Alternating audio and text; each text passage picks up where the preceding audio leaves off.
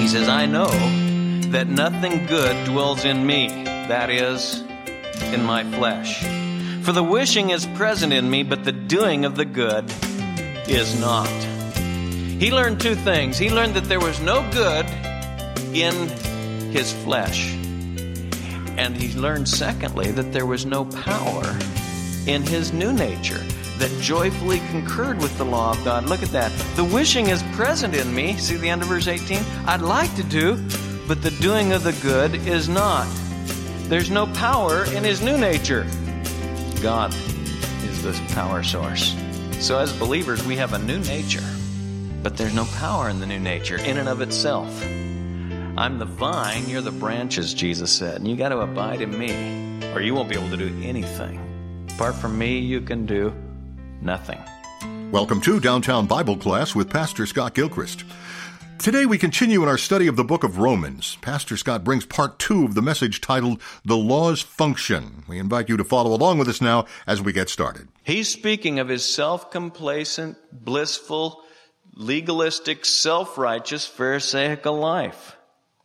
And then when sin really was brought to bear by the commandment, he said, sin became alive. I saw sin for what it really is, and I died. And this commandment, which was to result in life, the law was given to result in life. It proved to result in death for me. For sin, taking opportunity through the commandment, deceived me, and through it, killed me. The end effect of the law was to show sin for what it was and to bring us to the point of death. In fact, that's exactly what Paul calls, calls the law in uh, 2 Corinthians 3, verse 7 and 9. He calls it the ministry of death, the ministry of condemnation. And hence, the law's function is to bring us to that point of death, that uh, condemnation that drives us to the only Savior.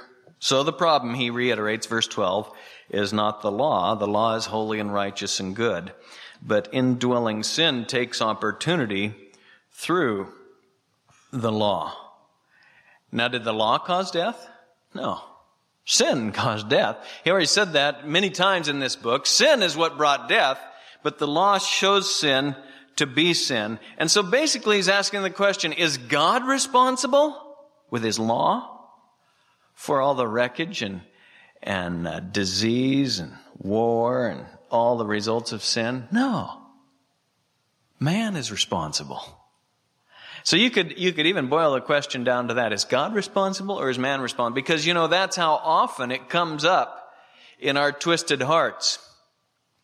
And in the, you know, at the coffee shop, when you're talking about these things, people will say, well, how come if God is God and they start with God and then talk about all the problems that sin brings.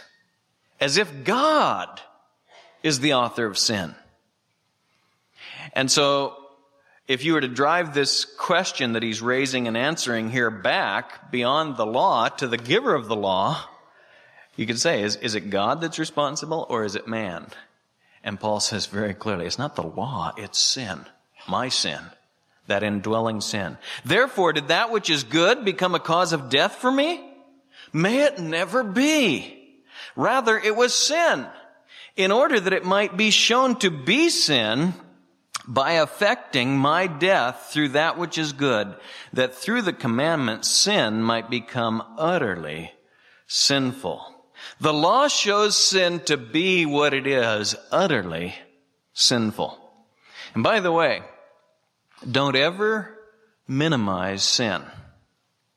Uh, we live in a culture, we live in a day, we live in a generation that constantly poo poos sin.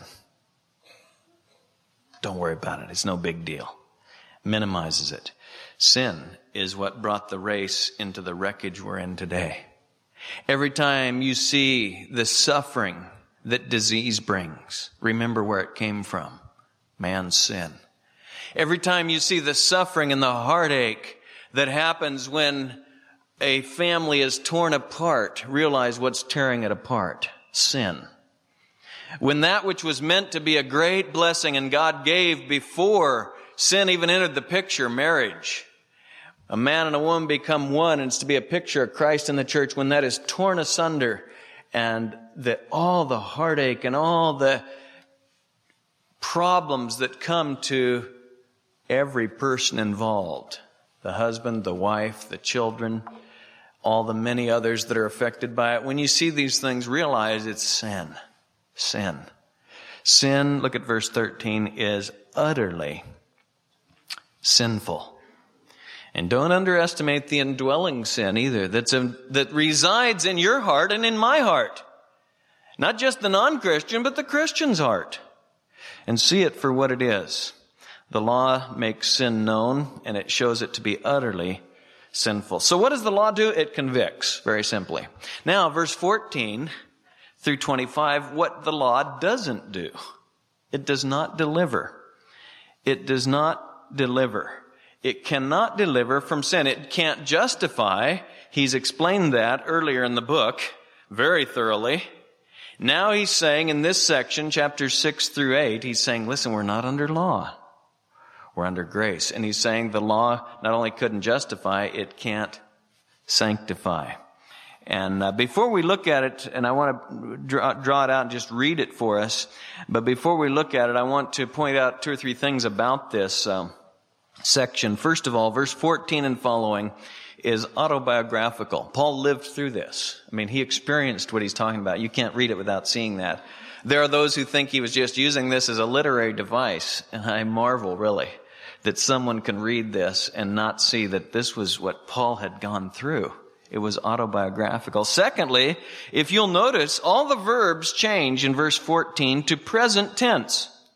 7 through 13, it was all past tense, speaking, I think, of his conversion and the convicting power of sin to bring him to his knees. But now, 14 and following, these are all present tense verbs. Uh, thirdly, I think every Christian can relate to this struggle. Every Christian, I don't care how strong you are or how weak you are, you can relate to what Paul's writing here. I don't care how young you are in the Lord or how mature you are in the Lord. You can relate to what Paul is saying. And then I would say this. This should not be our habitual experience. Okay? But I would quickly add, it will be a constant of life until the Lord returns, takes us home. It shouldn't be our habitual experience, but it will be a constant of life. And we'll talk about that a little bit more in just a minute, but let's just read it. We know that the law is spiritual, but I am of flesh sold into bondage to sin. For that which I am doing, I do not understand. For I am not practicing what I'd like to do, but I'm doing the very thing I hate. But if I do the very thing I do not wish to do, I agree with the law, confessing that it is good. So now, no longer am I the one doing it, but sin, which indwells me. Now notice, he states that far and he gets to the point where he says, the problem is the sin which indwells me. Then he restates it. And it's like there's two parallel statements here. 14 through 17 move to that point, and then read with, with, me verse 18. I know that nothing good dwells in me, that is in my flesh, for the wishing is present in me, but the doing of the good is not. For the good that I wish, I do not do, but I practice the very evil that I do not wish. But if I am doing the very thing I do not wish, I am no longer the one doing it, but sin, which dwells in me. He got to the same point again. He comes back to the very same point. Look at the end of verse 17. Sin which indwells me is no longer I am the one doing it, but sin which indwells me. Then look at verse 20. I'm doing the very thing I do not wish. I am no longer the one doing it, but sin which dwells in me. It is indwelling sin that is the problem. Now he knows he's a new creature in Christ. He says, it's no longer me, but it's sin dwelling in me. And notice both times, look at verse 17 and verse 20, he says, no longer am I the one doing it. This is not the struggle now of a non-Christian to overcome sin. In fact, the non-Christian doesn't really struggle that much. He doesn't worry about it. He writes his laws out and keeps them because he keeps his own laws. He doesn't worry about the holy standards of God. Even when he's a self-righteous Pharisee who memorized all the laws, he was fairly content with how he was doing. But now he says, now that I really see sin for what it is and I really see the law and the righteous standard of God, he says, no longer, no longer. He's now talking about his Christian experience and he says, I myself, I'm a new creature in Christ, but there's still a problem in my life, and it is this problem of sin which indwells me, or the indwelling sin. The problem is not the law, but it's me. Verse 14, I am of flesh. And by the way, he doesn't say I am in the flesh. He says I am of flesh. And I would say there's a significant difference there.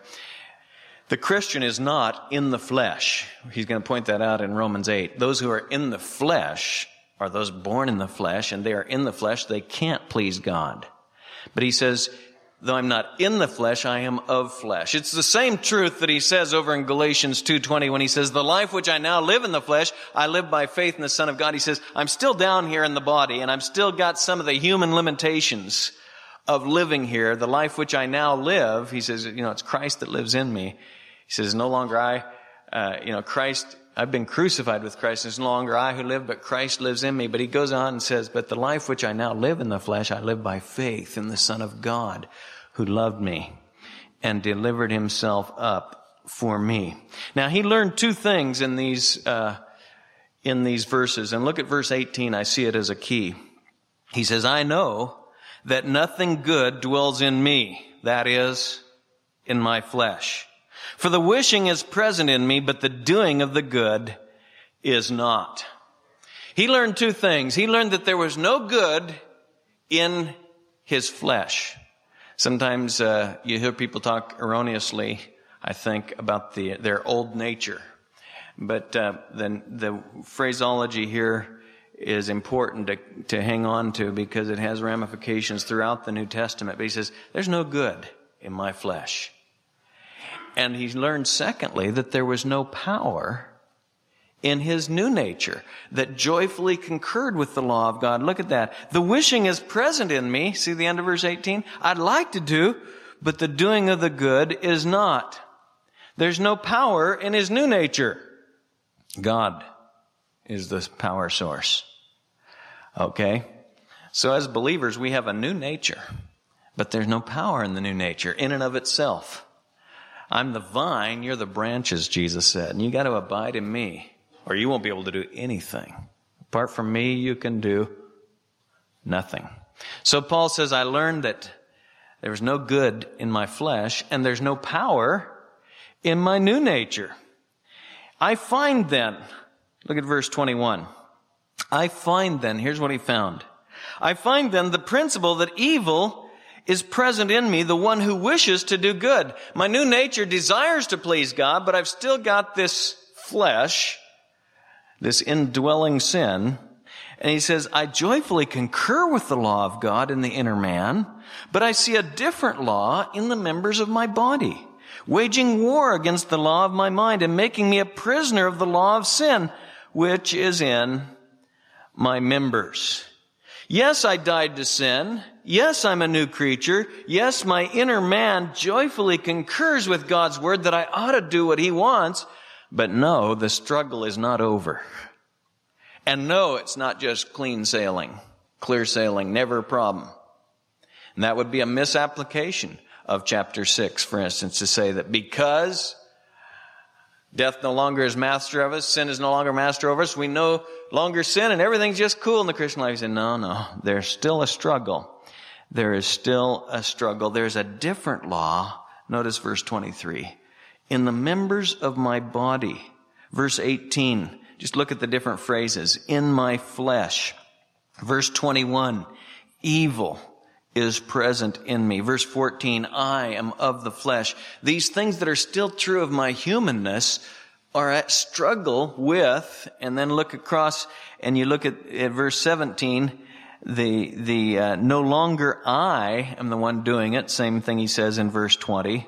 The inner man, verse 23, or excuse me, verse 22, the inner man desires to do the things of God, joyfully concurs. There's a new nature within the believer that wants to do what is right, and it's called the law of my mind, but it wages war against the members of my body. And so he speaks of this struggle.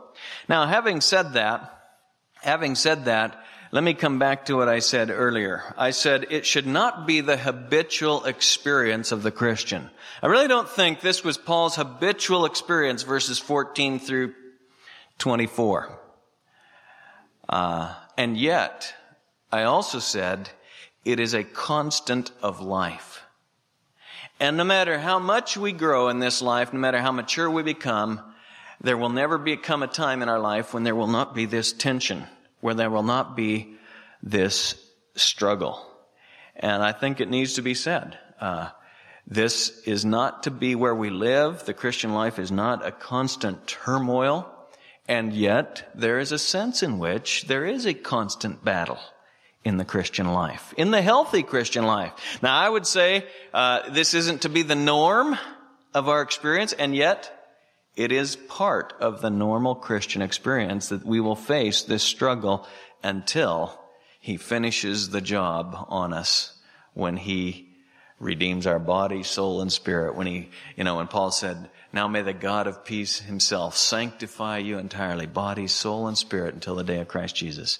And we long for that day. We joyfully concur with the law of God today, but we see a different law in our members, and we're going to see this until he finishes the job. But having said that, let me, uh, let me give you a couple practical things. If you begin to fo- focus on the law, as if the law can sanctify you, if you begin to think that if you could just keep the law and kind of reduce the Christian life to rules, you will fail. You will be frustrated. The law was not given to justify and it was not given to sanctify. If you begin to focus on yourself and your ability, which he just stated, you've got none. But if you begin to focus on yourself and your need to live a better life, and it's a subtle thing that can come into the Christian life, and much preaching and teaching and books and and habits can develop this way. I've got to do better. And I, I need to live better. And you start to focus on your need to do better and your weaknesses and you're this and you're that. You will fail. You will be frustrated and it will be a lonely, introspective Christian experience. In fact, I counted in this chapter, there are 47 occurrences of I and me and myself. Uh, and you'll hardly find the personal pronoun in chapter 8 when he moves on into the victory available in the Holy Spirit. But if you focus on yourself or the law as if the law could deliver, you will find frustration. But if you focus on Christ and watch where he culminates the argument, verse 24. As he sees this struggle going on, he ends up saying finally, wretched man that I am. Who will set me free from the body of this death? He hits the low point, and how many of us could say we haven't been there? Oh, wretched man that I am. Who will set me free? Immediately. 25. Thanks be to God through Jesus Christ our Lord. If you focus on Christ and if you allow the weakness of your flesh and the indwelling sin that you sense is still there if you allow those things to drive you to Christ, you will sense and you will find victory and joy. And the apostle's life was not a wheel spinning, turmoiled kind of a life. He had joy and victory in his Christian life, but he didn't preclude the struggle that his Christian life entailed. But his focus was on the Lord, and he said, Thanks be to God who gives us the victory through our Lord Jesus Christ. If you let your weakness drive you to Him, you will find in Him strength. It's the same Jesus said in the analogy as He prepared the disciples for this whole era when He said, listen, I'm the vine. My Father's the vine dresser and you're branches. A branch cannot bear fruit apart from the vine. Apart from me, you can do nothing. So the culmination of the chapter is Christ he says, Thanks be to God through Jesus Christ our Lord. Christ, as the song said, is not only the justifier, he's not only the one who gives us eternal life, he is the strength for every day. He is the sanctifier. And in Christ I can do all things, Paul writes in another place. Now that doesn't, uh, he, it doesn't take away the reality. And notice even the chapter. Look at the end of verse 25. It doesn't close here. He says, so then, on the one hand, I myself with my mind am serving the law of God, but on the other, with my flesh, the law of sin. It's not that the issue is going to go away. No, there's going to be this tension. But he says, on the one hand, my flesh serves the law of sin. But on the other hand, my real me, the inner man, the new man, the new nature joyfully concurs with the law of God and serves. And so in this sense, you come back around full circle and I want to reread verse six as he states the theological truth behind it. We've been released from the law, having died to that by which we were bound so that we serve in newness of the spirit and not in oldness of the letter. Now, can I just say it very simply? Christian, Christ saved you. Christ is going to finish the job. He's going to keep you saved. He's the one who will deliver you right now. You struggling with things? Go to Christ. Don't go to the law. Don't go to your inner resources. You don't have any. Go to Him. And He resides in you through His Holy Spirit in chapter 8 is going to unfold all this. But go to Christ. Non-Christian, only Christ can deliver. The law's whole function was to show us how sinful sin really is. And sin, I should say, law convicts. It brings the conviction of sin home. And even today, as you've read this and heard this, maybe you've seen your own sin. Go to Christ. Christ is the deliverer from sin. He's the only deliverer.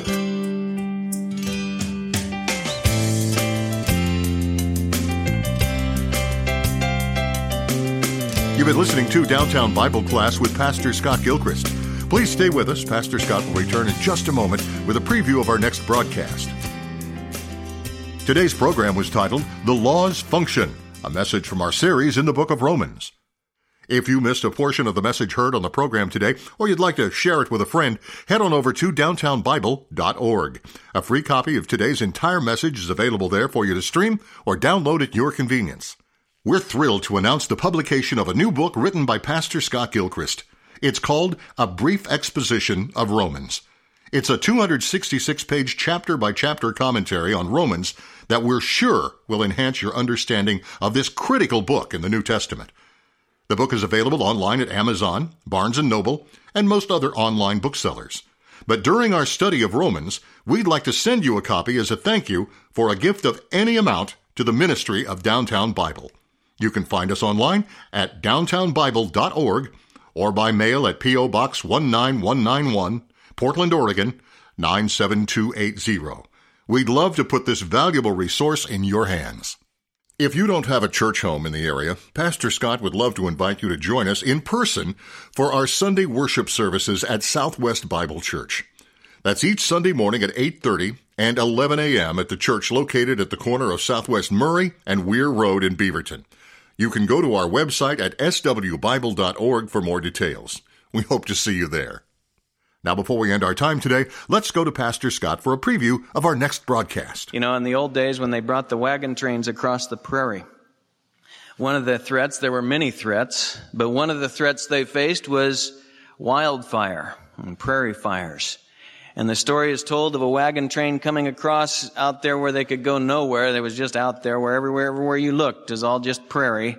And they saw this tremendous prairie fire headed their way and the wind driving it toward them and there was no escape. And the wagon master stopped the train. He knew it was futile to try to outrace the flames or get around them, anything like that. And he stopped everybody and just stopped them in their tracks. And then soon they saw and they said, what is he doing? And he was over on the other side. As they saw the flames, they were occupied with the flames over here. They looked over here and he had set another fire on the other side of them. They said, what kind of a wagon master did we hire? And he obviously knew what he was doing. He set a backfire and the wind that was driving the fire toward them continued to drive this fire away from them. And then after it burned a while, he drove all the train, the whole, all the wagons onto the burned soil and they just sat there and waited for the fire to come. And they were safe because they were on judged ground, burnt ground. As a Christian, when you come to Jesus Christ, you are on judged ground.